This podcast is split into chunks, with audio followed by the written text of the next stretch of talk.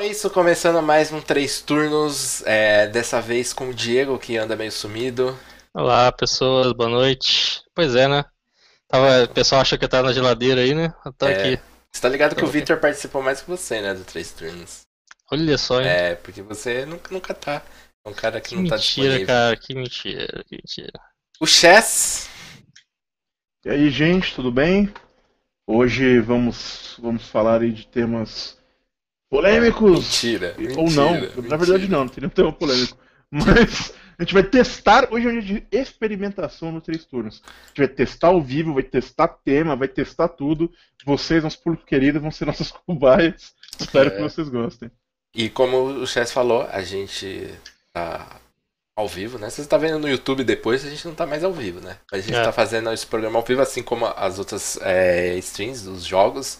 A gente tá fazendo, é pela primeira vez, a gente resolveu isso. Meio que um tapa-buraco, porque hoje deveria rolar o Crows, mas é, o Capo ele tá meio enrolado e como a gente tá numa fase meio crítica do, do jogo, ia ficar meio complicado, ia, ficar, ia ser um episódio filler, né? Tipo, todo mundo odeia filler. Ninguém gosta de filler. Nem, nem o filler de, de Hero Academia foi bom. E então a gente resolveu fazer essa, essa experimentação, e, mas assim, com algumas diferenças para a participação de vocês. É, o, o, o que o chat sugeriu a gente vai tentar, se, se der certo a gente vai continuar, senão a gente muda, faz parte. Mas vai ser o seguinte, a gente vai gravar normal os 20 minutos aí do, do turno discutindo entre a gente, vocês podem ir comentando, dando a opinião de vocês e tal. Depois de cada tema, a gente vai abrir para participação do chat. Aí vocês, a gente vai responder pergunta, vai, vai pegar a opinião de vocês, vai ler comentário. Então a gente vai fazer eh, nessa dinâmica aí. Os 20 minutinhos, de- igual sempre, igual lá no YouTube. Depois a gente vai ter uns 5, 10 minutinhos cada tema para vocês participarem. E a gente discute em cima dos inputs que vocês derem. É, Então acho que é isso. Vamos pro primeiro tema, que é o meu tema. Bom, no primeiro turno, o meu turno, eu vou falar de jogos de horror, mas eu não vou falar de, de nenhum jogo específico, é mais um bate-papo aí pra gente falar das nossas experiências é, com jogos, contar nossas historinhas. É aquela famosa pauta fria. E, bem, só dando a introdução, é, eu tô me preparando pra jogar, pra mestrar o Acton Cthulhu, que eu já venho prometendo há bastante tempo.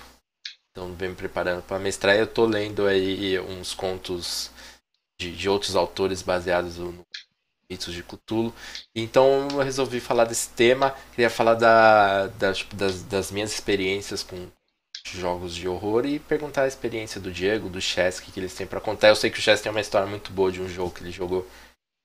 E mas é assim, começando, começando, eu queria dizer que eu tenho tido e eu acho assim, eu vejo que é bem difícil você tipo causar medo de jogos de RPG. Pelo menos é uma dificuldade que eu tenho é, como jogador assim, como como mestre.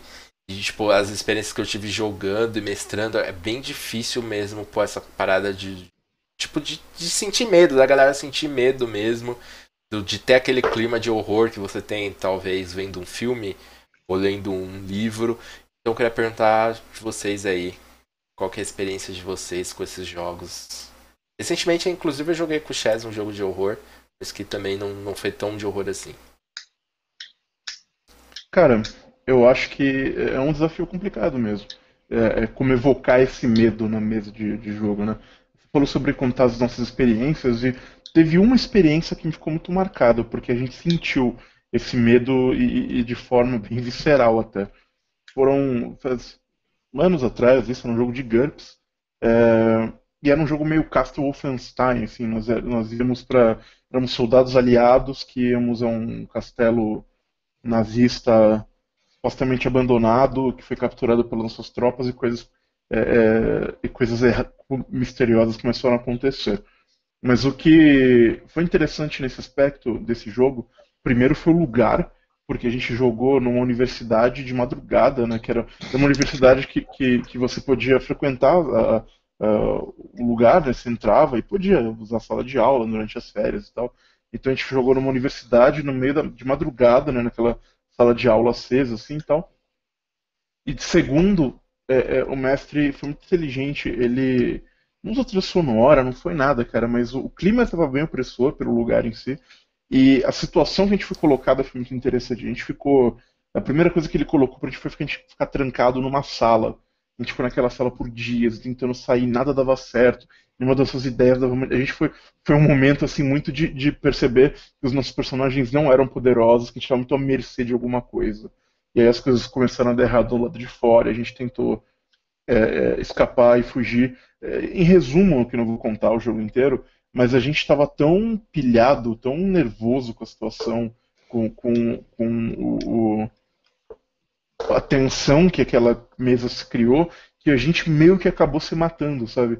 Veio um monstro atrás gente, um monstro de luzes, sombras e estranho, e a gente saiu correndo, jogou uma corda para uma janela e, e, tentou sair pela janela, mas o teste foi muito difícil. O fato é que a mesa quase saiu um cara vivo, a mesa inteira se matou pulando pela janela, com medo do bicho. Sendo que tinha. Cara, a gente nem tentou brigar com o bicho, sabe? A gente nem tentou outras coisas que seriam muito mais seguras. A gente tava com muito medo, é, muito receio do que ia acontecer por causa daquela criatura. Eu não vou te, saber por, te dizer por que, que eu fiquei com tanto medo aquele dia. Mas eu vou te falar que depois que eu saí, da, acabou o jogo, assim, a gente, a gente foi, terminou esse RPG, a gente foi jogar outra coisa depois. Eu dei uma saída pra ir no banheiro e maluco, era GURPS. É, é, Davi, era GURPS. Na hora que a gente na hora que eu saí pra ir no banheiro, Aquela matagal. Sabe aquela universidade que é muito de tipo árvore, mato, um caminhozinho até o banheiro, uma cam... escuro, escuro pra cacete, andando com uma lanterna no meio do mato, maluco.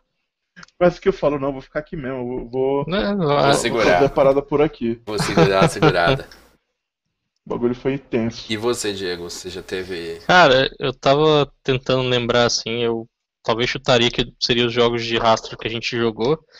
Uh, mas eu lembrei que a gente jogou um jogo, acho que um dos primeiros RPG que você mostrou pra gente via Skypecast, que era o Shotgun Diaries. Ah, por, mais por mais galhofa que seja a, a, a, o temático que a gente jogou, que era um. Era tipo Big Brother e tipo. Ah, mas você não ficou com medo, não foi horror aqui. Cara, mas o final, o final sim. O final, tipo, no começo tava bem galhofa, assim. Mas quando começou alguns personagens a morrer e tipo, e, e, um pouco que o Chess falou assim, seus personagens eles são pessoas normais, eles não têm, são super poderosos nem nada. E tipo, muito do que a gente fez foi correr das coisas assim. Tipo, na hora que eu vi assim, tipo, não, não tinha mais o que fazer, ou tipo, já tínhamos tentado fugir de ônibus, não conseguiu, tipo, já tava desesperado correndo para cima de um.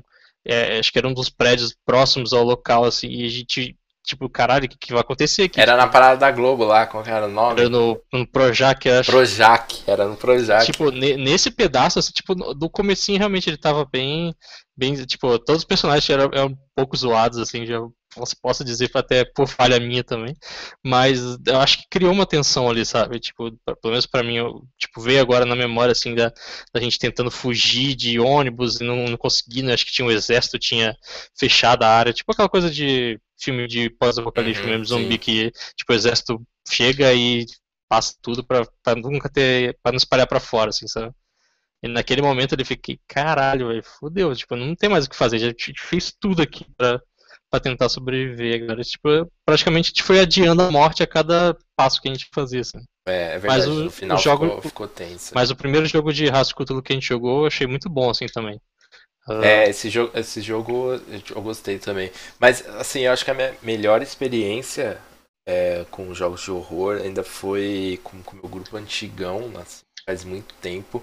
Eu mestrei um jogo baseado num conto que saiu na Dragão Brasil, e, tipo, sei lá, é meio. Sabe aquela parada de tudo se alinha e dá certo para criar aquela, aquele clima?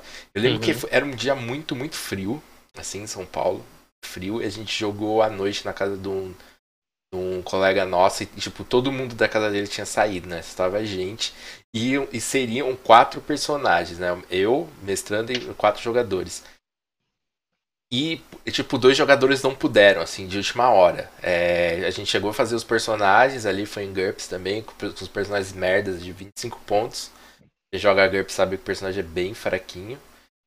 E dois jogadores, eu não lembro, uma mãe chamou, o outro tinha alguma coisa para fazer e não pôde jogar. Então eu mestrei para dois, dois jogadores. E, tipo, normalmente eu não gosto. Acho meio depressivo assim RPG quando você mexe para dois, assim. Mas só que casou muito bem com a temática que era. que eu tinha usado meio como. só como mapa mesmo, né? A mansão Spencer do Resident Evil, só como mapa, mas com uma história. Inclusive tem, tem, tem uma história que é meio parecida no, no Mansions of Madness, que tipo um, um, cara dentro da casa manda tipo uma carta para um amigo falando que tá em perigo, e daí as pessoas, tipo, o grupo vai lá investigar na mansão e tal. Então foi bem é, Mansions of Madness, assim, essa temática. Cara, acho que foi a melhor vez que, que eu mestrei, assim, das descrições, de botar o clima, e, tipo, tava tão frio. É, o frio é opressor, né? De noite, com a casa do cara, tipo, é, toda vazia, assim, e os jogadores ficaram, assim, esse dia eu acho que eu consegui causar medo, mesmo que mínimo, mas eles ficaram com medo, ficaram apreensivos pelos personagens. Porque eu acho que um dos elementos que, que fazem você sentir medo é, no jogo é você se importar com, a, com o seu personagem, né? Sim. Eu acho que é, é muito, é muito difícil se. se e, e, porque a gente vê como um jogo, se a gente não tiver empatia com o nosso próprio personagem, se a gente não se importar se ele vai se dar mal ou não, eu acho que é muito difícil você sentir medo por ele. O que, que vocês acham a respeito do, do que faz sentir medo num, num jogo?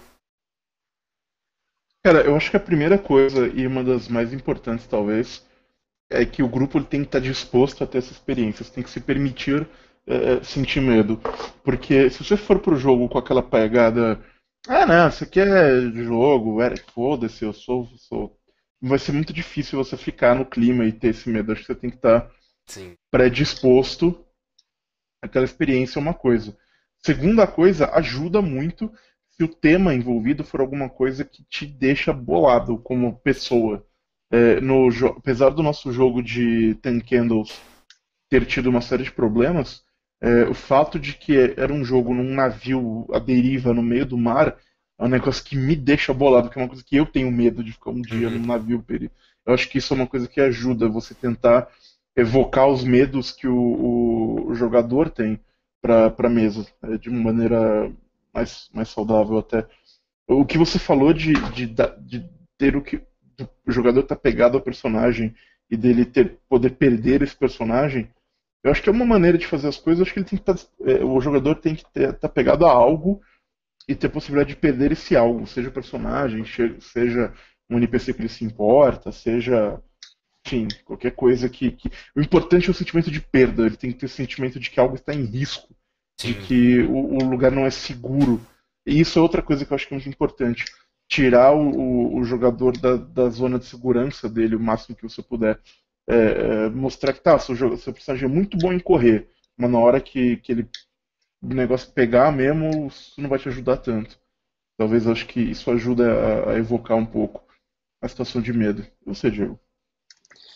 Eu, eu concordo com você também. Acho que adicionando ali também, acho que a bagagem de que a pessoa consome, sei lá, seja filme, literatura, seriado, coisa do tipo assim, que te leva para para entrar nesse clima, por exemplo, uma pessoa que quer jogar uma mesa tipo de crianças tenta, tentando desvendar mistérios estranhos aí, e não tem essa bagagem de seriado filme, tipo, ela não vai conseguir, é, acredito, a, a, não ser que por outras conjunturas ela tipo embarque nessa situação, que ela compre essa ideia assim, mas ela talvez ela esteja mais é, seja mais fácil ela, ela se entregar para a temática assim, se ela tiver uma bagagem, claro, se ela estiver disposta também a a querer interpretar e entrar no clima, por assim dizer. Né? É, assim, eu acho que referência é, é muito importante, mas é, acho que num, num, jogo de horror, tipo, falando um pouco do, do que assusta, né, o ser humano, o ser humano tem muito essa coisa do medo do desconhecido. Eu acho que, especialmente em jogos desse tipo, não ter referência é algo bom.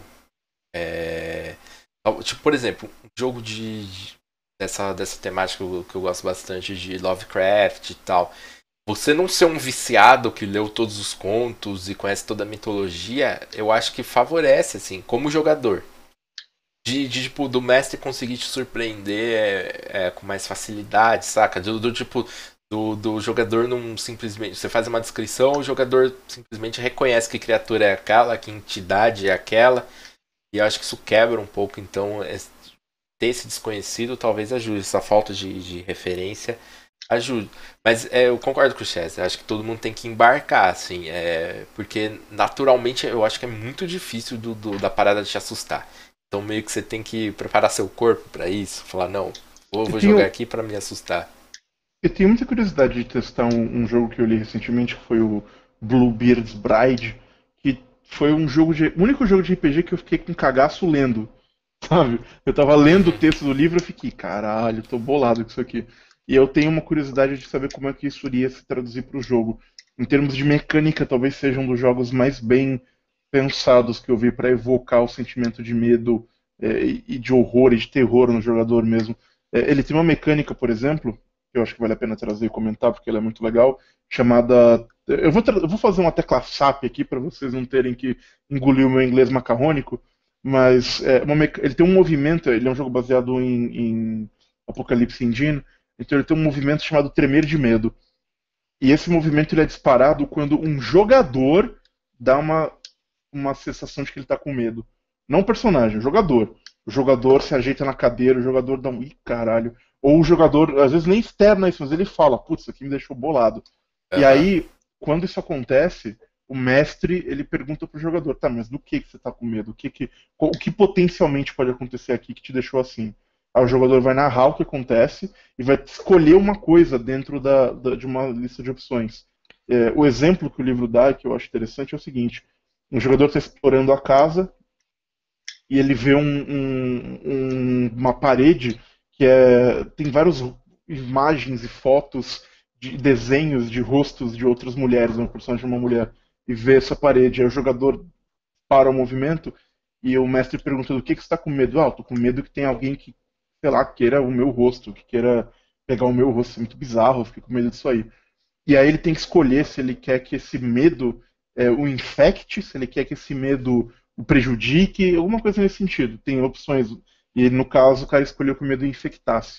E aí é o que o mestre descreveu foi o seguinte: quando ele se vira, ele vê uma mulher que o rosto dela é feito do, de retalhos de outros rostos, de outras mulheres, que eram provavelmente suas vítimas é, colados no. Ainda é possível ver a cola e a maquiagem tentando cobrir aquilo. E ela fala pro, pro personagem: é, Você não é tão. Você é, é, é, bonita, mas é imperfeita. Você não é tão bonita quanto eu. E entrega uma tesoura para ela. E o person como o personagem escolheu que aquele medo ia infectar, a personagem se desfigura com a tesoura naquele momento. É pesado. pesado. Bastante. Mas é uma mecânica que eu achei, caralho, isso ia me deixar desconfortável na mesa de jogo. Isso, o fato de que o, joga, o, o, o jogador, o mestre vai atrás do que, que me deixou bolado, do que, uhum. que me uhum. deixou com medo, e vai explorar esse medo de maneira mais profunda, eu acho que pode trazer um, um efeito muito legal. Estou muito curioso para testar esse jogo. É, também, tô, tô curioso. Você já tinha falado sobre esse jogo, né? Até que você tava um pouco de receio. De, é. De por, por, justamente é, por ele é, lidar com coisas muito pesadas. Pois é, outro ponto desse do, do, terror, talvez esse do exemplo do Blue Bridge seja excelente para isso, é, são os, os, gatilhos, né, que ele pode, uma mesa talvez com horror e terror, possa gerar em tipo outros jogadores, assim, tipo, nem sempre você vai saber tipo tudo que a pessoa está confortável. Por isso que sempre a gente, a gente, fala que é sempre bom a gente ter aquele disclaimer sempre do, de é, iniciar é, e, o jogo assim. Uhum. O próprio Bluebeard ele usa aquela regra da, da X-Card, né, que foi popularizada por outros jogos do, da Apocalypse Engine, né, que é a ideia de que quase um botão de veto, né, que se algum tema é muito pessoal ou você não quer abordar ou é uma coisa que, que, que não faz bem para você, você pode evocar essa carta para que aquilo não, não, não aconteça no jogo, não seja, uh, enfim, não, é... não tenha tem, tem alguns jogos que usam algumas coisas assim. Eu não, eu não cheguei a ler, mas eu sei que o, o Abismo João Bogé, que é baseado, que é inspirado naquele Enigma do Horizonte, não sei se vocês viram esse filme. O Diego, o Diego dos anos 80 viu, óbvio. Sim. E é um jogo que tem muito dessa questão de. Acho que, se não me engano, tem alguma mecânica que. A construção dos personagens, o desenvolvimento dos personagens, os jogadores têm que falar os medos reais deles. E o, e o, e o mestre usa esse, esse medo aí na, na construção. Se não me engano, também o, o Little Fears Não sei se foi a, a, acho que a primeira edição. Uhum, primeira edição. A primeira edição uhum. que era mais pesada, né? Depois ele deu yep. uma, uma, suavizada. Usava também isso do, do medo pessoal do, do, dos jogadores, né? E é como é um jogo é, que pode ser muito pesado porque é um jogo com crianças, né? Então é sempre complicado esse tipo de coisa. Depois acho que ele deu uma suavizada no Little Fears Nightmare.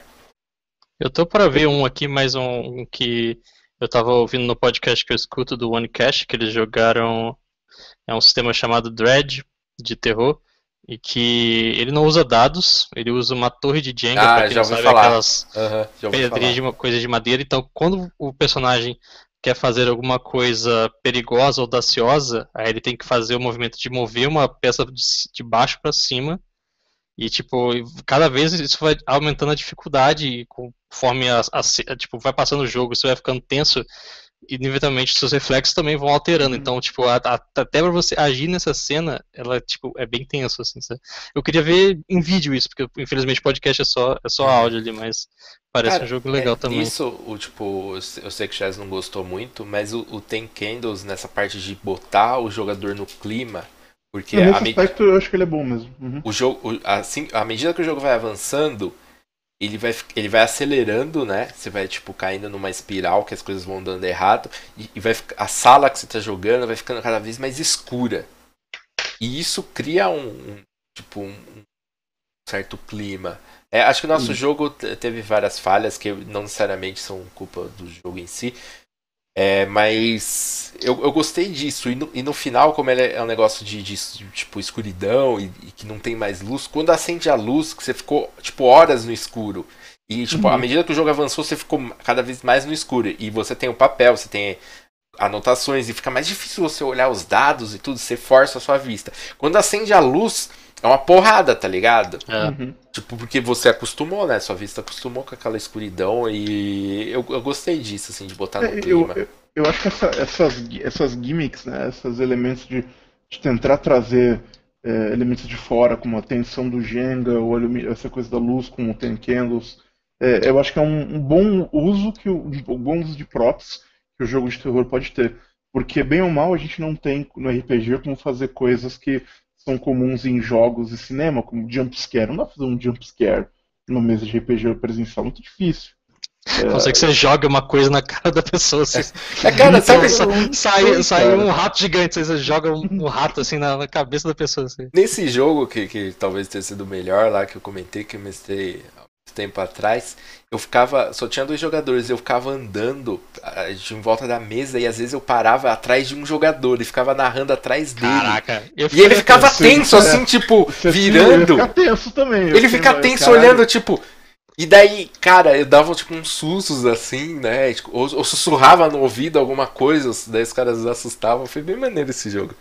É. Mas a gente terminou aqui nosso tempo. Vamos ver o que, que o chat tem tem para dizer aqui. Eu acho que dá para pegar alguns comentários que, que foram. Eu, eu não estava acompanhando. Vou... Durante o chat. E, e, por exemplo, pegar dois aqui. O Matheus falou sobre. É, quando a gente comentou sobre. É, o Matheus Soshiro. Ele comentou sobre a parte de gerar medo que afeta um jogador, mas que ele acha que pode ser problemático no caso de fobias. Até os, exemplos da Medina que tem fobias de aranhas e não acharia legal usar isso é, para causar medo nela. Ou então o Klaus RT que falou sobre é, aquele papo de ter um ambiente seguro na mesa de RPG e que ele se sentiria desconfortável jogando esse sistema que eu comentei. É, eu acho importante comentar essas coisas de que claro, o ambiente seguro é, é, é sempre importante. É, eu acho que ninguém tem que ser surpreendido por essas coisas, especialmente num jogo que vai lidar com medo, é, tudo isso tem que ser acertado ou de antemão ou é, com alguma mecânica, uma mecânica como o uso da, da casta X, sabe? Se surge uma cena com aranhas, a pessoa poder falar, não, cara, aranhas não, não, não rola, e usar a carta X. Ou então, antes de sentar para jogar, o pessoal é, é, é, virar e falar, olha, tais e tais temas não rola, não vamos, não vamos falar disso. Mas eu acho como o, o, o Davi o Davi falou agora, essa é uma proposta que o Bluebeards tem, por exemplo a ideia de você olhar para as coisas escuras que tem dentro de você e, e, e, refletir sobre elas durante o jogo. E que eu acho que pode ser uma, uma, uma coisa interessante de se jogar. E vocês, o que tem a dizer sobre isso? Como você falou, tipo assim, o ambiente seguro não é que ah, é um jogo que explora medos, então eu sei que a Medir tem medo de aranha eu vou usar isso contra ela contra a vontade dela. Não. É Uhum. conversado. É, acho que, que vai chegar, a gente vai jogar um jogo que explora os medos. A Bird vai falar assim, cara, isso é uma fobia séria que eu tenho, eu não quero que isso seja usado. Beleza. Tipo, é, o ambiente seguro continua ali. Eu não vou usar um negócio que vai, que vai ser um, um gatilho real, assim, que vai deixar ela mal. É, eu sempre cito isso aqui no, no aquele Save Hearts, né? Do, do, que é aquele suplemento do Monster Hearts, que fala do, do desconforto bom, né? Tem o desconforto ruim, que é aquilo que vai te perturbar, que vai tirar seu sono, que vai você fazer se sentir mal, e tem o desconforto bom, que é aquele que você espera quando, é quando você vai ver filme de terror. Você quer sentir medo. Se você está vendo um filme de terror, se você não foi arrastado, né? Você quer sentir medo. E é um desconforto bom. Se você assiste um filme de terror esperando ser assustado e o filme não te assusta, não é um bom filme de terror, né? Então é. Eu, eu, eu acho que tem, por- tem coisas e coisas que você está disposto a lidar, né? E, e, sei lá, eu, por exemplo, tenho muito problema com bodily horror. É, eu não consigo ver isso no cinema. Sabe que, sei lá, cena. Lembra daquele filme do. O remake do Evil Dead, sabe? Que no Nunca trailer assisti. tem uma cena que uma mina lambe uma tesoura. E, e, tipo, a parte afiada da tesoura, assim, a língua abre. Cara, eu não, só de falar isso eu fico mal, tá ligado? Eu não consigo ver isso. Eu, Eu não não gosto quero de ver isso. nojeira, cara. Tipo, centopeia humana, eu não gosto. É, aí, aí é, também já. Mas, Realmente, tipo, acho isso, isso que é uma parada que pra pra mim volta. seria X-Card, sabe? Que seria é, é, embaçado. Peter Salt falou uma coisa que eu acho importante, assim, sabe, no para criar tipo bo- boas cenas de, de horror assim, é criar aquela tensão de realmente tipo tipo do o jogador não estar bem em controle de tudo que ele pode fazer na cena, mas você ter também aquela aquele ponto, aquele foco de luz de esperança assim para Ah, isso é muito importante. tipo de tipo ele tem um, tipo um objetivo ali não está tão fácil para ele como ele gostaria de ser resolvido, mas tipo, acho que to- todo esse, todo essa, esse momento de, tipo, de que você pode fazer, mas que você não tem tanta certeza que vai dar certo, mas você quer fazer porque só, sua vida depende disso, sabe? Então, o- isso, isso cria momentos interessantes também. Cara, a esperança é a origem de todo medo. É, eu acho que tem um. Se você não tem mais esperança, você não tem Então, mais eu- medo, você não tem mais nada a Eu perder. queria uma, eu queria uma camisa com escrito isso. A esperança é a origem de todo É, eu lembro muito de, um- de uma passagem de um livro, que nem é de terror, tem nada a ver, que é o Belas Maldições, que em determinado momento, eu, eu vou tentar spoiler o menos, o mínimo possível, embora o livro tenha, sei lá, 20 anos, mas é, tem um determinado momento que dois personagens vão enfrentar o, o próprio Satã, assim, vão enfrentar Lúcifer, é um, um cara, é uma coisa assim, impossível de, de ser E aí um deles pergunta pro outro, ô, você tem uma você tem essa espada flamejante aí? Não, não, não tá comigo não, por quê? Ah, bom, se bem que é melhor que não esteja mesmo, que se tivesse, talvez eu tivesse alguma esperança. A esperança torna as coisas piores. É, e por isso, ter esperança é muito importante para os jogadores. É, para que eles possam sentir medo. Ok. Então, como a gente falou, hoje é um três turnos para experimentar coisas. E eu vou experimentar uma coisa que a gente nunca fez no, no três turnos, mas que a gente já discutiu é, é, sobre, que é falar de cenários de RPG, ou sistemas de RPG que nós estejamos lendo nesse momento é, ou consumindo, ou com, enfim, com vontade de falar sobre. Isso vai ser um formato um pouco diferente, porque eu acho que nem o Caso nem o Diego conhecem o, o cenário e o sistema que eu vou falar agora. Então eu vou abrir esse cenário de uma maneira um pouco mais expositiva e aí eu vou fazer algumas perguntas para eles, tipo, se interessa eles, se tem coisas que interessam eles jogarem, se eles acharam é, o que é interessante ou não, se eles tiverem alguma dúvida ou não, é a mesma coisa para o chat. Então, o que eu vou falar sobre hoje é o Rifts, que é um cenário barra sistema de RPG. Só para dar uma pequena história, mais especificamente eu vou falar do Savage Rifts, que é uma versão para Savage Worlds que saiu ano passado desse jogo. É, só para dar um histórico rapidão para as pessoas que eu achei importante comentar, o Rifts original ele é um jogo muito antigo. É, se eu não me engano, a primeira edição do, do Rifts, apesar de ser um jogo muito antigo, sei lá, a gente nunca ouviu falar aqui. Pelo menos eu nunca tive ouvido falar, acho que não é um jogo muito popular. É, é, eu joguei no Google aqui, mano, parece as capas tipo que tinha da revista Heavy Metal, assim, sabe? Pô, pô, tá Cara, maneiro, eu mas. nunca ouvi Nunca falar. falar, eu só joguei agora e, vi, mas pô, prossiga, pô. Na Então, bala, tô curioso. Então, o, o Rifts ele é, ele é um, um sistema que ele foi publicado na década de 90 na primeira edição dele, e ela nun, nunca saiu de, de, de, produção, e o último livro é, novo dela, se não me engano, foi em, lançado em 2011, com mais de 80 livros publicados, né? E agora, ano passado, saiu uma versão para o Savage Worlds, que é o que eu estou lendo e que eu estou é, é, falando em geral.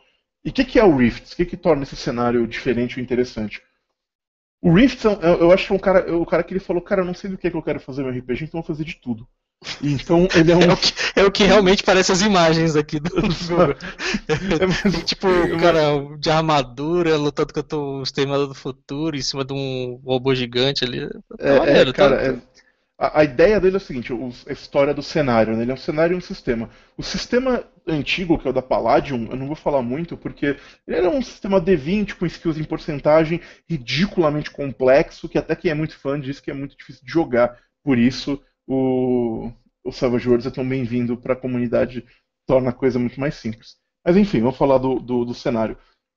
O cenário do Rifts ele é um mundo pós-pós-apocalíptico, no qual, há, sei lá, 300 anos atrás, ninguém sabe o tempo exatamente, aconteceu um, um, um holocausto nuclear, e junto com esse, esse holocausto nuclear, é, as mortes de milhões de pessoas e outras séries de eventos causaram com que é, a magia voltasse ao mundo, uma parada meio Shadowrun, e ley lines de energia gigantescas se cruzassem onde elas se, interse onde elas se intersectavam, intersex onde elas tinham suas intersecções, okay. apareciam apareciam portais, ou os rifts, para outras dimensões. E desses portais vieram alienígenas, vieram dragões, vieram elfos, anões, vieram seres altamente tecnológicos do passado e do futuro. É, veio de tudo que você possa imaginar. É, saíram desses rifts e vieram parar na nossa Terra. E esses rifts se abrem até hoje. É, a humanidade passou por um período de trevas até que ela eventualmente conseguiu se reestruturar, mais ou menos. É, e a gente joga nesse mundo pós-pós-apocalíptico, depois que o, o, esse impacto inicial aconteceu, num mundo que já está é, estruturado. Estruturado como? É, o jogo, o Savage Rift, ele se foca mais nos Estados Unidos, mas a edição antiga ela falava o que acontecia é, na, por exemplo, na América do Sul, o Brasil foi inundado, porque quando a Atlântida voltou e o Rio Amazonas inundou o Brasil. Porque acho que na década de 90 ninguém imaginava que, como é que era o Brasil. Okay. Só o Amazonas. Só. É, okay. Exato, inundou o Brasil. É, mas você tem é, é o, uh, enfim, vários outros. Tipo, a China virou um lugar de névoas e monstros, enfim. Mas o jogo se foca mais nos Estados Unidos. E nos Estados Unidos, no Savage Rift, você tem um território dividido. Você tem uma coalizão de estados que é um regime fascista e que odeia magia e que acha que a gente tem que ser um mundo para humanos, por humanos, altamente tecnológico. Eles é, Cara, são nazistas futuristas, é isso aí. É, essa é a pegada dos caras. E tem a, a Federação da, da, Magia, que é uma galera que são cidades quase feudos, cidades-estados e afins que eh, usam a magia de maneira extremamente poderosa, lideradas por um tirano, estão em guerra com essa coalizão e várias tretas, e uma região que está livre. E nessa região livre, no Savage Rifts, existe a Legion of Tomorrow, a Legião do Amanhã, que é basicamente uma organização fundada por pessoas que acreditam que a humanidade pode voltar a ser algo maior, pode voltar a ser algo melhor, as pessoas que acreditam que existe um futuro melhor do que só sobreviver, esperar pelo dia seguinte ou ser subjugado por um tirano ou por outro. Os jogadores fazem parte dessa legião é, colocada. E o que, que torna, só para, é, o que, que torna Rift diferente e interessante do que eu li, pelo menos, é as, cara, é, é a, as classes de personagem e as, as potenciais. Embora o Savage Worlds não tenha classes per se, no Rifts ele tem. Eles adaptavam o, o, eles adaptaram o sistema para ele ter uma espécie de classe, espécies de classes de personagem. Tem coisas extremamente divertidas. É, o, primeiro, o nível de poder dos jogadores é meio idiota, assim, quando você é, compara com outros jogos semelhantes.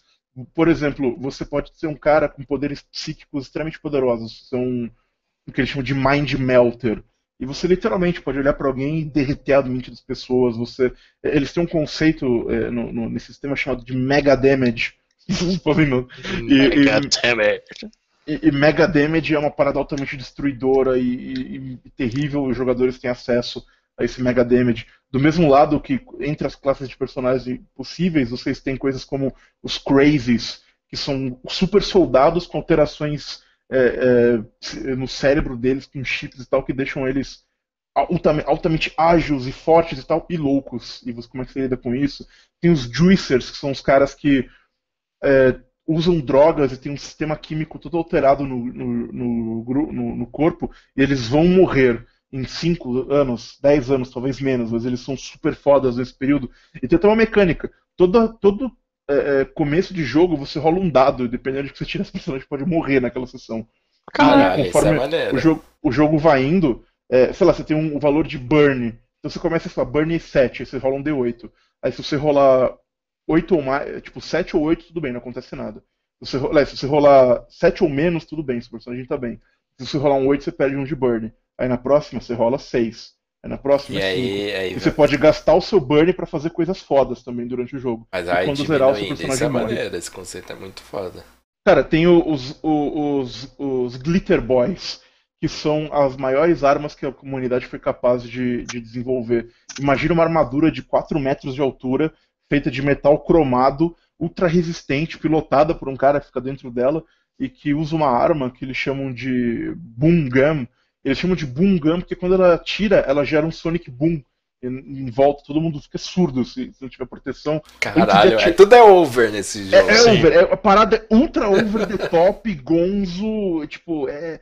Sabe, o cara decide disparar essa arma, ele tem que gastar um turno para ser para porque a armadura dele finca duas estacas de dois metros no chão atrás Porra, é dele é maneiro, e liga igual... jatos de, de, de repulsão nas costas pra ele aguentar o recuo da bungan dele. Lembra, lembra pode... do, do Marte do Cybercops que ele travava pode crer, mano é, caralho, é, é. você pode jogar com você pode jogar com o Robocop ele, tipo, é literalmente o Robocop você pode jogar com um dragão você pode jogar com um dragão the fucking dragon for real o personagem é um dragão Foda-se, você é um dragão.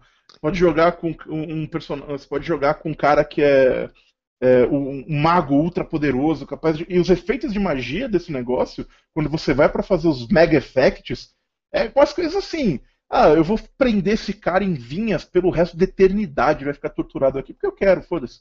E, e, e, é esse nível de, de, de escala, mas Caralho, não que o mundo, e não que o mundo não seja perigoso para esses personagens. Apesar de tudo isso, ele é um jogo é, é, é, bastante letal. Ele é muito exagerado, mas é que esses personagens têm muito poder e pouca experiência em como usá-lo é, num mundo extremamente hostil no qual eles tentam fazer é, alguma diferença.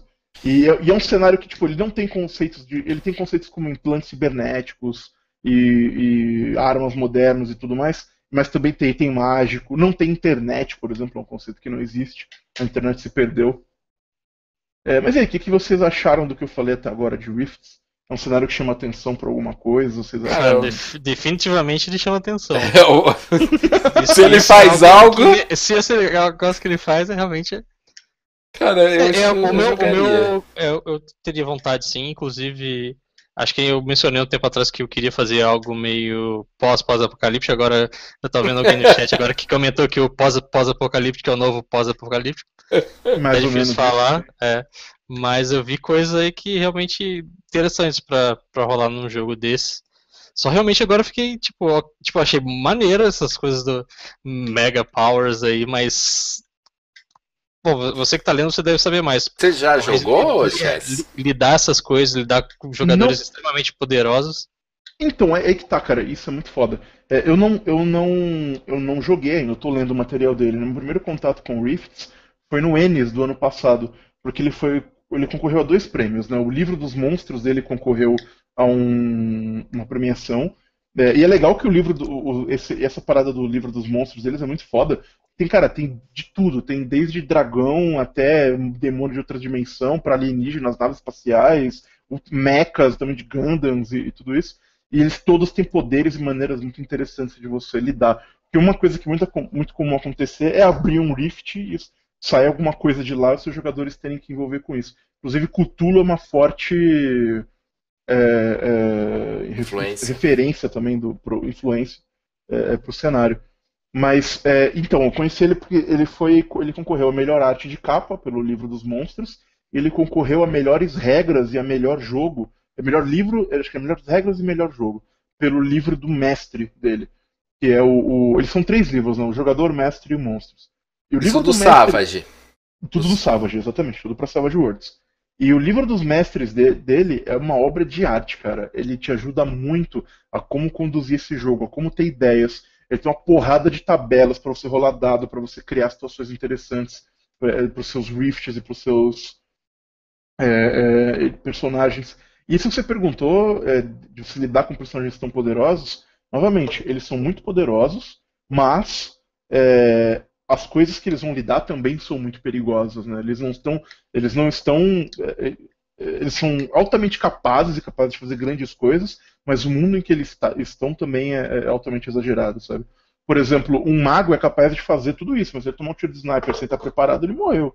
É, o, tem uma classe que particularmente eu gosto muito, que são Cyber Knights, que são tipo Cyber Jedi, assim, sabe? Imagina um cara que eles têm um código de honra, eles são meio paladinescos, só que eles têm nanomachines no corpo e várias paradas que fazem eles invocar uma espada psíquica enquanto eles se cobrem com uma armadura de nanometal para lutar contra os oponentes. Eles são excelentes combatentes corpo a corpo, mas se eles forem pegos desprevenidos, é, como é que você vai lidar com isso? Enfim, tem, tem várias formas de você é, é de você lidar com, com personagens tão poderosos assim.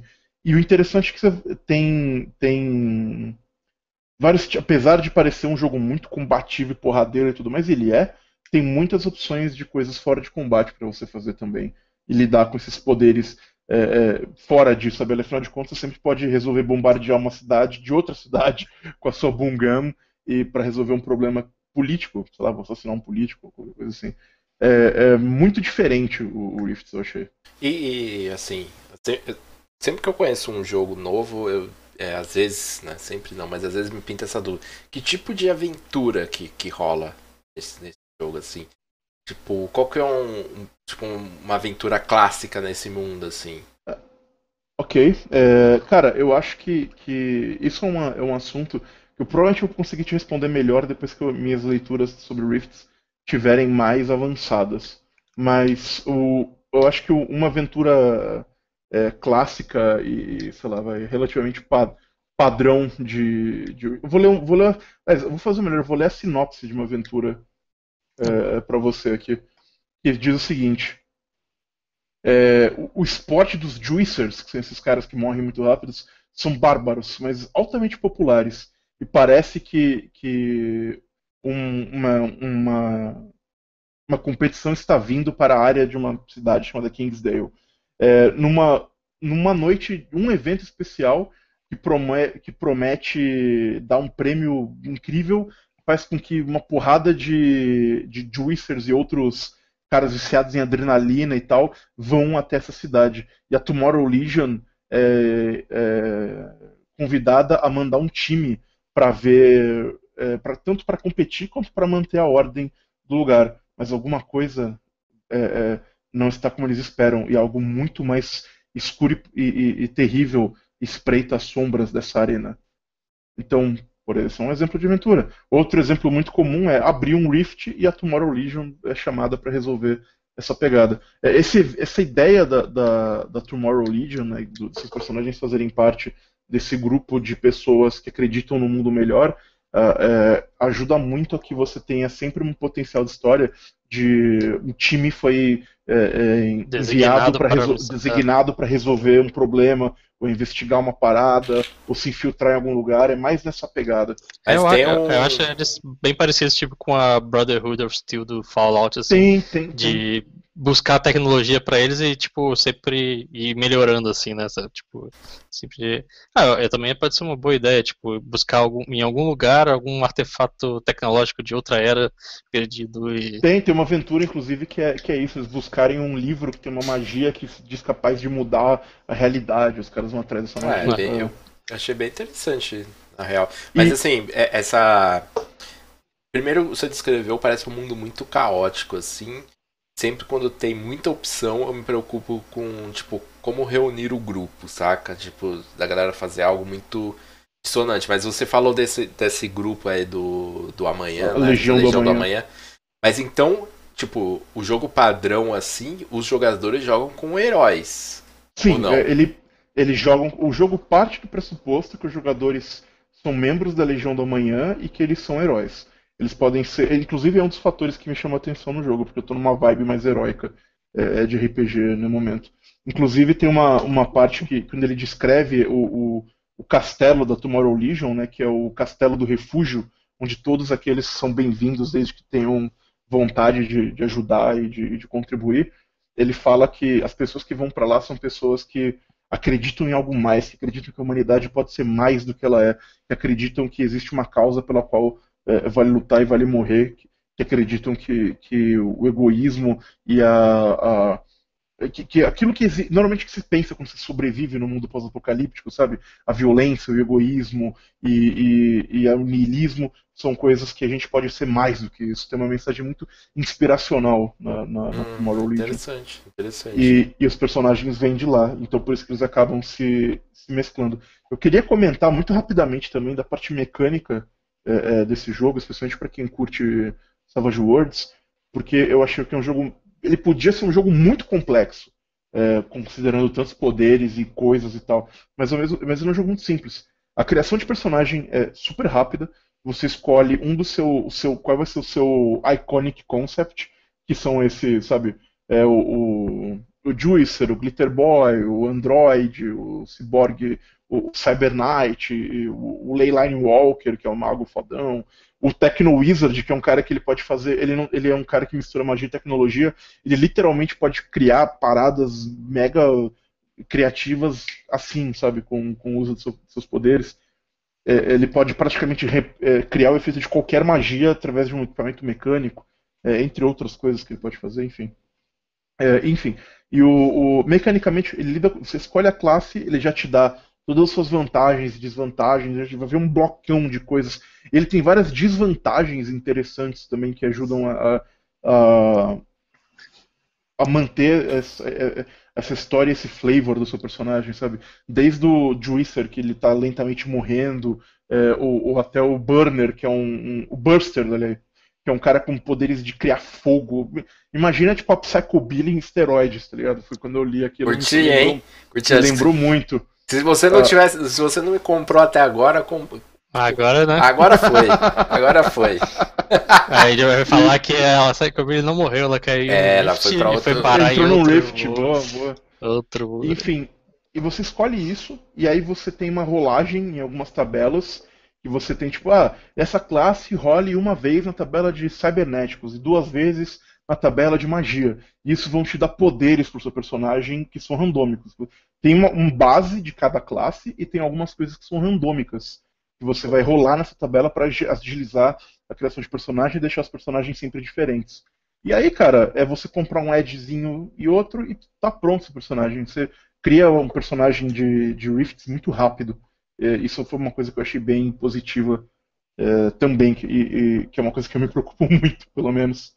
Cara, eu acho que esse jogo aí tem bastante potencial de, de aparecer no Tear dos Mundos. Porque ele tem aquele. Eu, eu, acho que o, o Tear dos Mundos tem, tipo, os jogos que normalmente a gente escolhe, assim.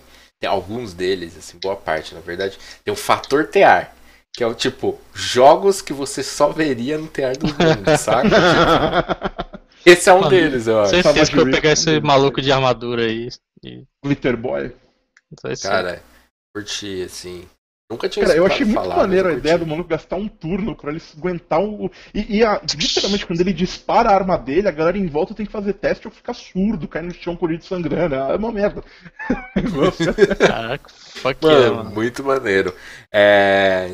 Então é isso, a gente tá finalizando esse turno. Vamos abrir para as perguntas. É, Exato, que, vamos ver aqui pro chat. Que eu também, tem? como eu tava falando muito nesse turno, eu não pude comentar, é, não pude ler muito do que tava rolando. Cara, o Gian ele disse. É, eu acho que seria interessante você responder, Chaz, isso daí. Ele manda tem uma preocupação quando. quanto ao mago, né? Ser um tipo jogável, porque em vampiro ele é imbatível, assim, tipo. É. E, e, aí eu complemento que, tipo, vai em D&D da vida, o mago é muito merdinha no começo, e depois ele é muito forte, muito forte mesmo. Cara, várias, várias vários icônicos podem usar magia nesse cenário, né? Um deles é o, o, o mago clássico, né? O mago, o mago que a gente imagina, né? Que é o Rift Walker. E, que é o Leyline Walker, aliás. E ele se chama Leyline Walker justamente por isso, porque ele anda sobre essas linhas de energias do mundo e absorve a energia delas e tudo mais. E ele é uma classe poderosa, acesso, o acesso à magia que ele tem é, é, imenso, tudo que ele faz com magia é foda. Se ele estiver perto de uma leyline, ele aí é muito poderoso. Se ele estiver fora de uma leyline, ele ainda é perigoso, mas não é um cara tão sinistro. E quanto perto ou longe de uma leyline você vai estar, vai depender da história, do mestre, de para onde os jogadores forem é, e tudo mais. Agora, ele é uma classe que exige muita preparação. O próprio livro ele fala sobre como prosperar com a sua classe. Ele falou: o mago é um cara que antes de entrar em combate ele precisa castar umas magias, porque, por exemplo, ele precisa conjurar uma magia para segurar um míssil na cara, ele precisa conjurar uma magia para ele conseguir, sei lá, ver no escuro, para ele conseguir fazer uma série de, de, coisas. É um cara que ele precisa de alguma preparação. Mas é, é eu achei a, a, o, o, o, mago desse, desse jogo muito evocativo, muito interessante. É, com capacidade, especialmente quando você entra na, no, na linha dos Mega Powers, é uma coisa que nem sempre está disponível para o personagem no começo do jogo, mas com um pouquinho de XP você já começa a pegar os seus Mega Powers, e aí, meu irmão, aí o mago vira algo treta. Agora, agora te falar, ah, ele é ultra poderoso? Cara, não, porque se, uma se ele tomar um tiro de bungan no peito, eu sou sorry, tá ligado? Então depende muito. Do... A coisa é meio balanceada na ignorância, sabe? Eu... Então, é uma briga Todo mundo é, todo mundo é muito forte. Todo mundo é muito forte. Tem, todo... Tem algumas exceções, por exemplo, você pode escolher jogar com um Mars, que é um mercenário, é uma sigla pela Mercenaries é, Adjutants, por aí vai. E o Mars é tipo uma pessoa normal no meio dessa briga toda, sabe? É tipo você jogar com um agente Coulson dos Vingadores, sabe? Você, uma, você não é um cara muito útil em combate, mas você vai ter perícia pra caralho, você vai ter, enfim, outras coisas que vão. Você é o, o, o Hawkeye da galera, sabe? Cara, você falando desse jogo me lembrou um pouco quando. Tipo aquele futuro dos X-Men, sabe aquele futuro fugido dos X-Men? Quando deu merda? Uhum, uhum. Da sentinela, tudo. É, das sentinelas e tal. Cara, que tem o Bishop, o Aquela, essa galerinha. Eu acho que tem muito isso. disso, cara. Tá, especialmente dentro da coalizão, por exemplo, que é um estado fascista que persegue mutantes e, e persegue. E é bizarro, eles são os caras que, que embora eles sejam altamente tecnocratas, eles é, são altamente contra a educação, por exemplo. A grande maioria da população é, é analfabeta e uh, isso é uma virtude. Saber ler é crime dentro da coalizão, sabe? E o, e é uma das coisas que os jogadores têm que lidar. É, um comentário aqui. Acho que a gente pode falar, comentar isso aqui e partir pro próximo, que é do Pedro Salt. Ele diz que para ele Savage Worlds ele tem o mesmo problema de GURPS, que é ter listas muito grandes assim. Vantagens, vantagens, poderes, perícias, etc. E como que o como que é o Rifts a esse respeito assim? Também tem muitas listas. É isso. Cara, ele eu diria que ele facilita, assim, isso é uma característica de Savage Worlds, realmente. Eu te falar que não tiver nada, eu vou estar mentindo, mas eu acho que ele facilita muito, porque Savage Worlds originalmente é um jogo que não tem classes. Então, é, você tem seus pontos e você monta o seu personagem. No Rifts, quando você escolhe uma dessas iconic careers, né, você imediatamente já tem um monte de coisas que estão prontas para você. É, em termos de classe, skill, é, perícia, vantagem, desvantagem. Já vem um puta pacotão pronto quando você compra o, essa coisa. E o restante que você tem acaba sendo direcionado pelo que você escolheu. É, se você escolher um mago, talvez as vantagens de lutar bem com espada não te interessam, não te interessem. Talvez se você tiver feito um, um, um, Glitter Boy, vantagens que te ajudem a lidar com a sua mega armadura sejam úteis, vantagens que te ajudem a lidar com implantes cibernéticos não sejam, porque ele não vai usar. Acho que ele facilita nesse sentido. É, é porque, justamente por. Ah, o fato de que ele tem uma lista de equipamentos que você já começa. Tipo, ah, você fez um Glitter Boy, esse equipamento é esse aqui. E uns créditos sobrando. Você não tem que passar uma hora olhando lista de é. equipamentos para fazer o personagem. É, ele, o fato que você rola em tabelas dos seus poderes especiais facilita muito. Porque se não rolasse, eu imagino que os jogadores iam demorar horas olhando poder por é poder para ver o que, que comba. Porque é muita lista, é muita coisa. Mas quando você rola, é rapidão sai o seu personagem.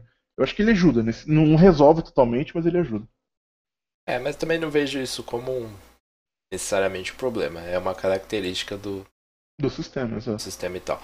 É, vamos pro próximo. Bom, e para finalizar esses três turnos dessa semana, eu trouxe um tema que é, eu sei que é um pouquinho batido assim, mas acho que a gente não comentou muito dele sim, ou a gente comenta mais entre si, que são os famosos arquétipos de jogadores de RPG, é, tanto para para nós próprios jogadores, como para os mestres que lidam com esse tipo de jogadores. Eu sei que, tipo, tem, tem, alguns modelos que o pessoal, tipo, na gringa usa, assim, a gente acaba fazendo uma tradução para cá também, mas é, eu acho que é muita coisa preto no branco, assim. Eu acredito que a maioria dos jogadores seja uma mistura disso, mas que tem alguns pontos que ressaltam, que ressaltam uh, da, sua, da sua personalidade enquanto você está jogando. E eu levanto para meus companheiros aqui para, se vocês têm ideia de qual seria o arquétipo que vocês acham que você, que você se encaixa melhor, se são vários, ou, ou se alguém já disse para vocês, putz, você é tal jogador assim, você é mais é, ator e tal, não sei. Mas você tá, mas você tá falando daqueles lá que tem. Putz, é, existe uma lista. Do, é. do Robin de Laws, tem um Exatamente. Tem a lista dele, tem a lista que usam no DD também, que tem Sim. no DMG. Que é... É, tem, tem uma lista, se não me engano, divide em quatro, né? Tem... Sim, temos o, Power, temos o Power Gamer, que é aquele cara que quer né, pegar tudo, ser o melhor, tipo, fazer o melhor personagem possível é, na. Olha só, hein? Na, é, na ficha dele. Né, temos o, o Tátil, que seria o cara que não só pensa com a ficha dele, mas utiliza a ficha de outros jogadores para tentar fazer estratégias, montar na, hora do combate, tipo, ser meio que o líder ali na hora, tipo, você faz isso, usa essa magia e coisa do tipo. É, temos o, o, tipo, o cara que realmente quer ser o ator, que quer interpretar o personagem dele o tempo todo, assim, tipo, dificilmente esse cara vai falar fora do personagem dele, assim, tipo, ou, ou vai falar em terceira pessoa, tipo, ele vai querer é, interpretar bem. Tem o cara que gosta mais da parte da história, gosta de que, tipo, o personagem dele seja o talvez o ponto focal, ou pelo menos o ponto que vai direcionar a história ali, sabe? Ele quer que a, talvez a side quest dele seja, tipo, vá mais pra frente puxar a, a, a aventura pra frente. Temos o casual gamer, que é mais aquele cara que vai chegar, sentar ali, fazer a ficha, jogar e para ele tá tudo bem. Cara, você apresentando esses pontos, eu acho que eu sou o cara que mais está ligado com a história, assim. É, não sou tão ator, é, não sou tão essa parada do power play. Acho que tem, tem, um, tem um bastante da, da questão do tático, assim. Eu jogando DD com o Capo, me dá agonia, dá vontade de falar, Capo, faz tal coisa, vai brilhar, vamos por aqui. Ô Jesse, vamos usar tal magia. Vamos lá. Mas eu, eu acho que sou mais esse cara do, da história. E, tipo, tanto é. Até uma vez conversando com o Chaz, assim. Talvez nem tanta história, mas eu gosto muito de cenas legais. Saca? Talvez a história como um todo.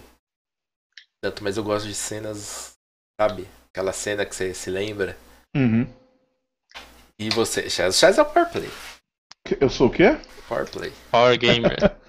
então, eu queria, eu queria é, é, contribuir, né, comentando da lista que o D&D tem, que tá aqui no, no Players é. do DMG, que rapidamente ele fala do ator, do Explorador, que é um cara que Explorador, é, não tinha nessa lista aqui. Mas é, que eu, é, é então, que eu me identifico são também. Várias, é. são várias listas. Eu acho que esse tipo de lista é muito útil, inclusive, mas só para citar, eu tenho o ator explorador, o instigador, o cara que quer ver coisas acontecer, ele quer ver o bagulho andar pra frente, ele quer arrumar, ele vai arrumar problemas se precisar, né, Ramon Mineiro?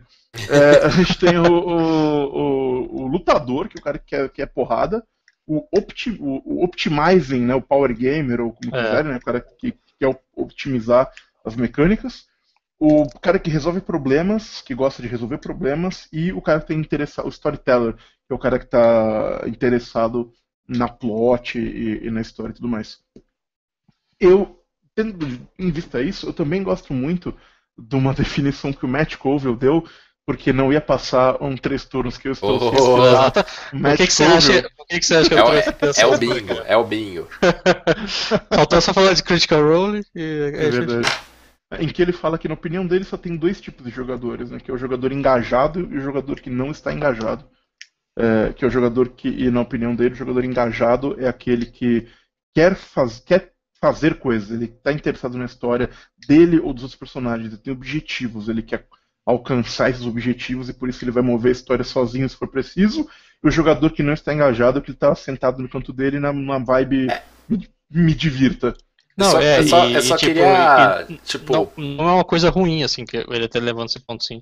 Tipo, realmente Exato. tem, tem gente que quer realmente sentar. Eu já, eu, tipo, eu tô levantando muito essa, essa- esse assunto porque até quero falar mais aqui pra frente da, de tipo, diferentes tipos de jogadores na, nas mesas, assim, sabe? Eu peguei, assim, me peguei vendo isso na mesa que eu mestro pro pessoal que eh, trabalhava comigo assim, anteriormente, assim. E tipo assim, eu, tipo, um parei assim, cara, eu acho que esse cara aqui, eu já tentei instigar ele de algumas maneiras, de colocar alguma coisa, puxar alguma coisa do backstory, mas, tipo, não fisgou ele, assim, sabe? Tipo, aí eu boto algum desafio, alguma coisa pra ele literalmente bater, aí o cara a- literalmente acorda na sessão, assim, sabe? É, tipo, é, é tipo, eu me peguei ao, ao mesmo tempo que eu tava narrando tudo ali e ao mesmo tempo eu tava gerenciando minha própria narração. assim, Tipo, não, peraí. Não vou fazer, parar de jogar isso aqui que esse cara não tá mais absorvendo isso aqui da, da, da narrativa. Vou jogar o que, mais ou menos o que vai atrair ele, assim, sabe? Justamente pra tentar engajar cada vez mais. É, o Chess comentou desses dois tipos, mas eu, eu, eu arrisco dizer que talvez não seja dois tipos de jogadores, mas sejam estados, saca? Porque, tipo, eu acho que eu já fui os dois, dependendo do jogo. Claro. Dependendo do Hum, jogo. sim, tem sim. jogo que você tá muito engajado, você tá. Puta, o jogo te pegou. Seja lá o motivo. E tem jogo que simplesmente não tá. Eu já contei pra vocês. Teve, teve sessões que eu joguei. Que eu passei tipo, sessões online que eu joguei, que eu passei a sessão inteira jogando Hearthstone, tá ligado? Uhum. Eu claramente era o cara que tava totalmente desengajado desse jogo. Eu posso É, falar que na sessão que, na sessão que eu mestrei, o cara literalmente dormiu na minha frente, assim. É, É, eu já isso- mestrei jogando Final Fantasy XIV, então não posso falar nada. É, olha aí. Caraca, ele é do outro Não, nível, foi, né, foi. O Chess, pô, parabéns. Parabéns. Caraca. Ninguém nem percebeu. Mas... Eu percebi, posteriormente, mas percebi.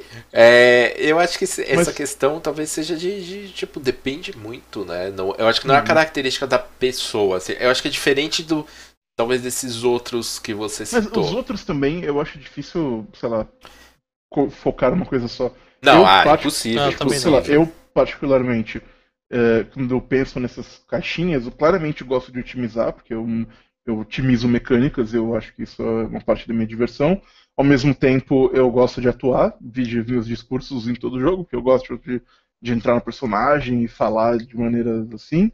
É, ao mesmo tempo, eu acho que eu sou um cara que gosta de instigar. Eu crio plots que às vezes o mestre não está pensando, eu crio problemas, eu crio coisas que, que me interessam para mim, porque os meus, meus, meus personagens têm objetivos.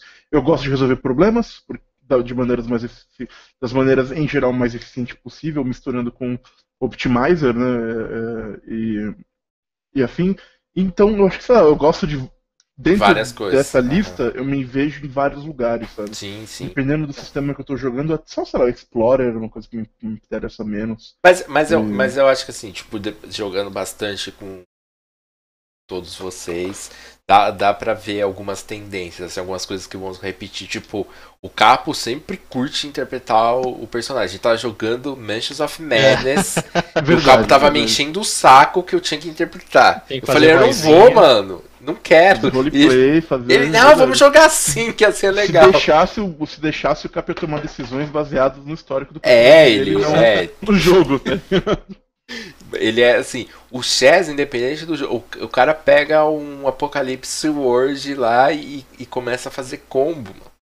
Tipo, é, você vê que, que tem, tem algumas tendências assim. Eu acho que a gente tem. ó, Assim, todo mundo deve ser um pouquinho de, de tudo, mas tem um que acabam talvez se que destacando. destacam, né? Destaca, né? Com certeza.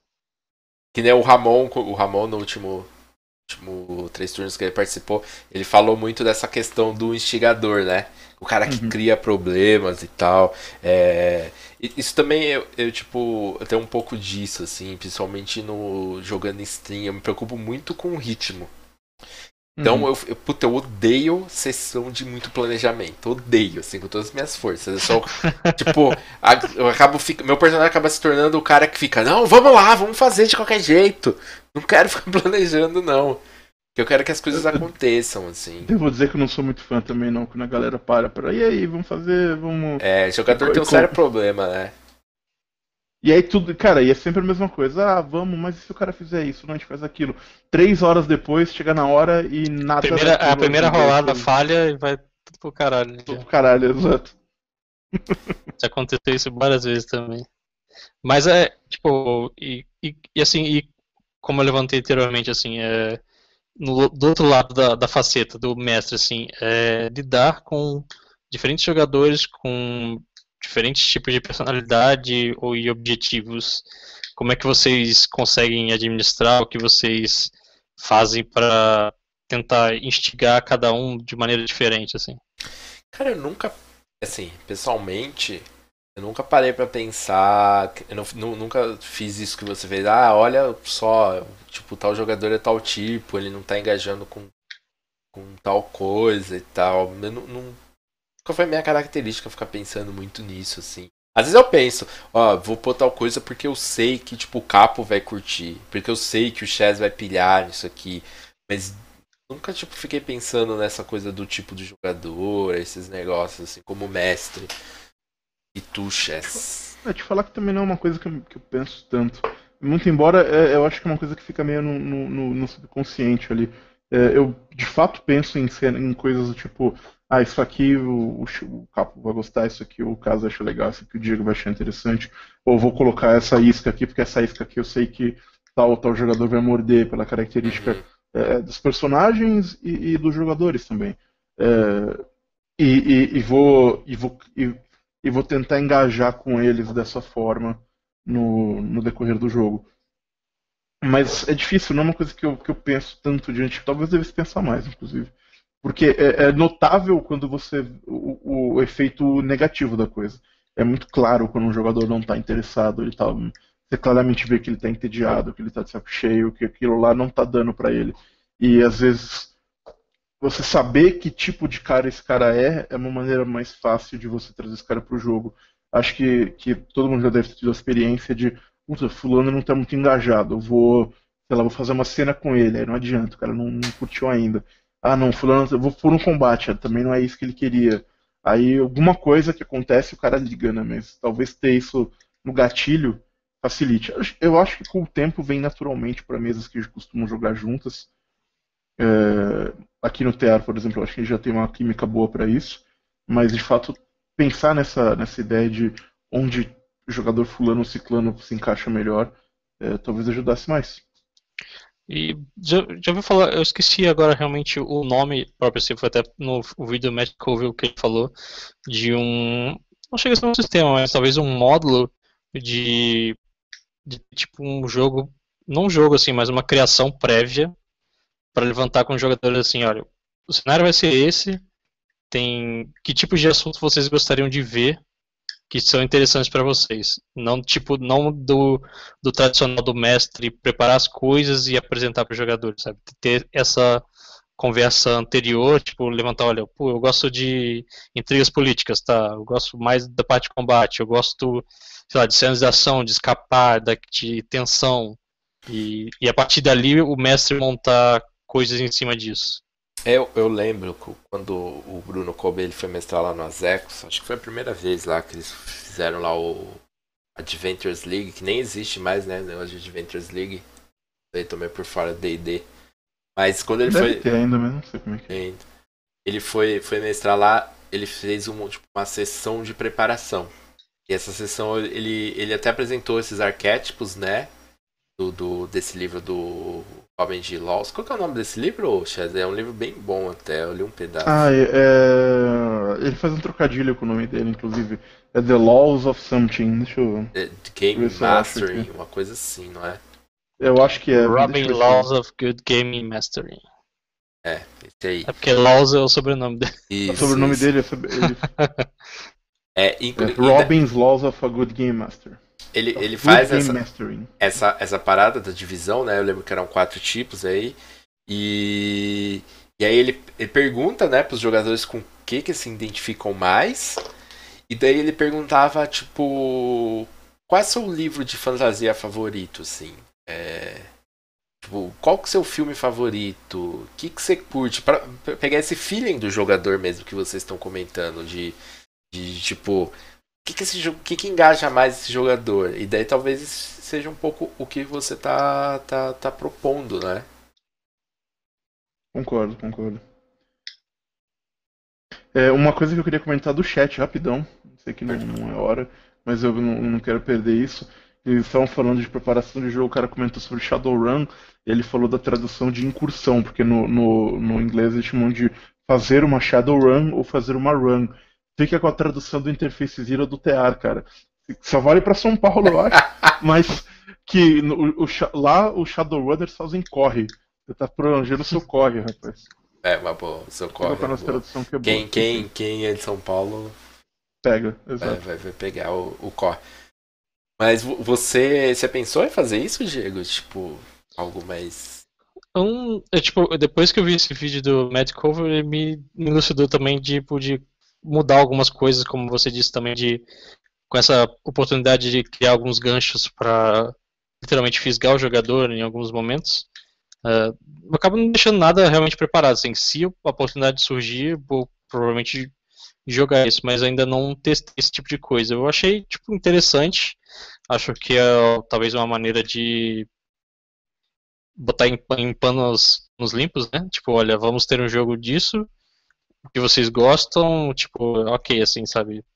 Tipo, tá, tá tudo em volta dele, tipo, de não entregar uma experiência que talvez o jogador na cabeça ele pensou em um jeito e na hora do jogo cai para outro lado, tipo, ó, o cara quer muito combate e, aí, e, o, e o jogo vai para a parte que é muito politicagem, assim, aí, tipo, para ele ele vai ficar bem fora, assim. É, então... é tipo, já, a gente já comentou disso, mas aquela técnica do, do cenas do, do próximo capítulo que a gente faz em alguns jogos, uhum, principalmente uhum. esses jogos episódicos, né? É, uhum. Às vezes a, a, galera não saca qual é a parada dele, né? Além de ser divertido e tal, de parecer um seriado, ele também serve pro mestre ler o que, que o jogador ele quer do jogo. Então, por exemplo, no último, no último episódio de Crows comentaram assim, ah, é, alguém comentou, não lembro quem, quem é, me desculpa, não lembro qual é o seu nome, mas comentaram algo assim, tipo, ah, tô achando que vocês estão empurrando muito o romance do personagem do Diego da Medira, assim, talvez esteja um pouco exagerado. Mas daí você pega a cena, tipo, da Medira, a cena de, do Diego, e você vê que eles colocam, eles narram cenas sobre o romance. Então eu como mestre leio, eles querem que isso aconteça, eles querem dar continuidade disso. Se, tipo, tá rolando, eles estão narrando cenas de luta, então eles querem luta. E, tipo, essa é uma maneira de você ler um pouco o que, que o jogador tá querendo pro jogo, assim, pro personagem dele, que rumo que ele quer que a história vá. É, tem até alguns jogos, a maioria deles da Apocalipse Engine, que constroem isso na criação de personagem, com perguntas, criação de vínculos e, e afins, é, que acabam dizendo jogador, pro mestre o que, que os jogadores estão interessados é, no que, que eles querem ver na, na mesa, com que tipo de, de dilema ou de história eles estão interessados em lidar. Mas é, eu acho que é bem o que o, que o Chess falou no sentido de é, a gente acaba fazendo isso meio sem perceber. Principalmente se está jogando com um fixo, que é o nosso caso. Vai jogando tanto com as pessoas que você vai meio que sacando sem querer o que tal pessoa curte, que não curte. Uhum. É, que jogo dá certo, que jogo não dá certo. É, mas acho interessante você bater esse papo, principalmente se for uma galera nova, né? Que você não conhece tão bem, que você não jogou. Concordo, concordo. E, bom, e para finalizar, se vocês já tiveram alguma experiência uh, ou jogando também, ou não sei se vocês mesmos, mas jogando com alguém ou mestrando com alguém que cara, a pessoa, tipo, literalmente não tava mais afim de jogar e isso descarrilhou o jogo pra. Tipo, não só ela não estava, tipo, querendo jogar, mas como ela estava talvez atrapalhando as outras pessoas a jogar, assim. Cara. Pela é... sua falta de interesse. Eu tenho uma experiência dessa, eu, eu já citei várias vezes, né, em vários âmbitos. A gente tá aí no, no finalzinho, vou falar rapidinho. Foi foi jogando, o jogo tava muito bom, assim, é, na minha opinião tava acima da média, só que tinha um, um dos jogadores estava dissonante, não é que ele não estava interessado, é, não, ele não estava engajado. Assim, tinha um problema de, de engajamento, mas era ele não engajava nos plots que o mestre colocava. O mestre colocava um plot, ele não engajava. O mestre colocava outro plot, ele não engajava. E, tipo, ele não estava engajando em nenhum plot, mas você via que ele estava interessado em fazer alguma coisa ali. Ele estava jogando. Mas assim, essa falta, tipo, tá, ele estava tão fora do jogo que, que, que o resto dos jogadores estavam jogando que acabou puxando a mesa para baixo e acabou com a mesa, saca? É... Mas acho que foi uma falta de engajamento no, no que o jogo se propunha, no que o mestre apresentava, mas não foi uma falta de engajamento no geral, assim. Não sei se, se ficou claro. Tipo, Deu pra é, entender. Entendi. E foi muito curioso, assim, isso daí. Tipo, foi muito louco. É, eu, eu, nunca tinha visto um jogador acabar com o jogo dessa maneira, assim, uma campanha. Já vi one shot que um, um jogador caga tudo e já era. Mas é, terminamos o nosso tempo aqui. É, vamos puxar aqui pro, pro, pro pergunta do, da galera. Até separei. Até separei aqui um, um comentário do, do Klaus. É, o Chaz até comentou um pouquinho dele, mas ele falou, quando eu comentei que, que eu não gostava de, muito de planejamento, ele falou que não daria para jogar Shadowrun, depois citaram Interface Zero, mas eu acho que tem várias maneiras de fazer planejamento, saca? É, tem muita maneira. Tipo, um é o clássico, os jogadores simplesmente param lá e começam a discutir, às vezes até em off. O que, que vai fazer? Isso, isso, tipo, esse tipo eu não curto. Eu não curto mesmo, eu acho que, que tira totalmente do jogo, assim. Se for algo um pouquinho mais longo. Mas você pode usar algumas coisas como dos filmes. Eu gosto muito dos, de, de filmes de heist. Como é o planejamento de filmes de heist?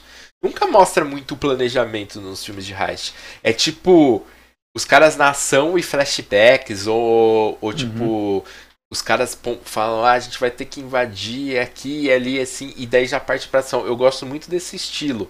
É, o Chess usou um pouco disso no Seventh Sea, que até é de outro RPG, né? Do. Do Blades in the Dark.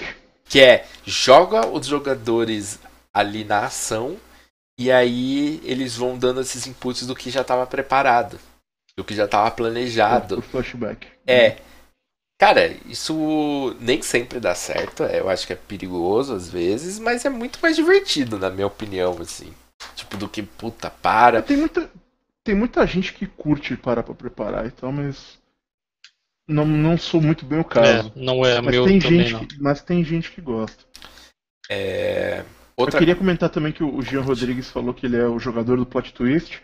Pela lista do D&D, você acaba caindo no storyteller, você está interessado no plot ainda não só em descobrir o plot, mas como em moldar o plot. Ah. Mas... É, o, o pessoal colocou ali tipo Baby Driver. É tipo Baby Driver. Tipo, tem um briefing ali e parte pra porrada.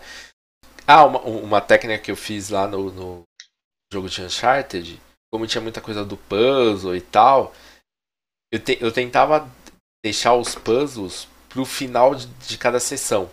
E aí deixava os jogadores é, brincarem com o puzzle entre as sessões. Caraca, mas fez um lá que. Não era tão difícil. Vai tomar no cu, velho. Não era tão difícil. Cara, acho que eu, o Capo, o Pug que o.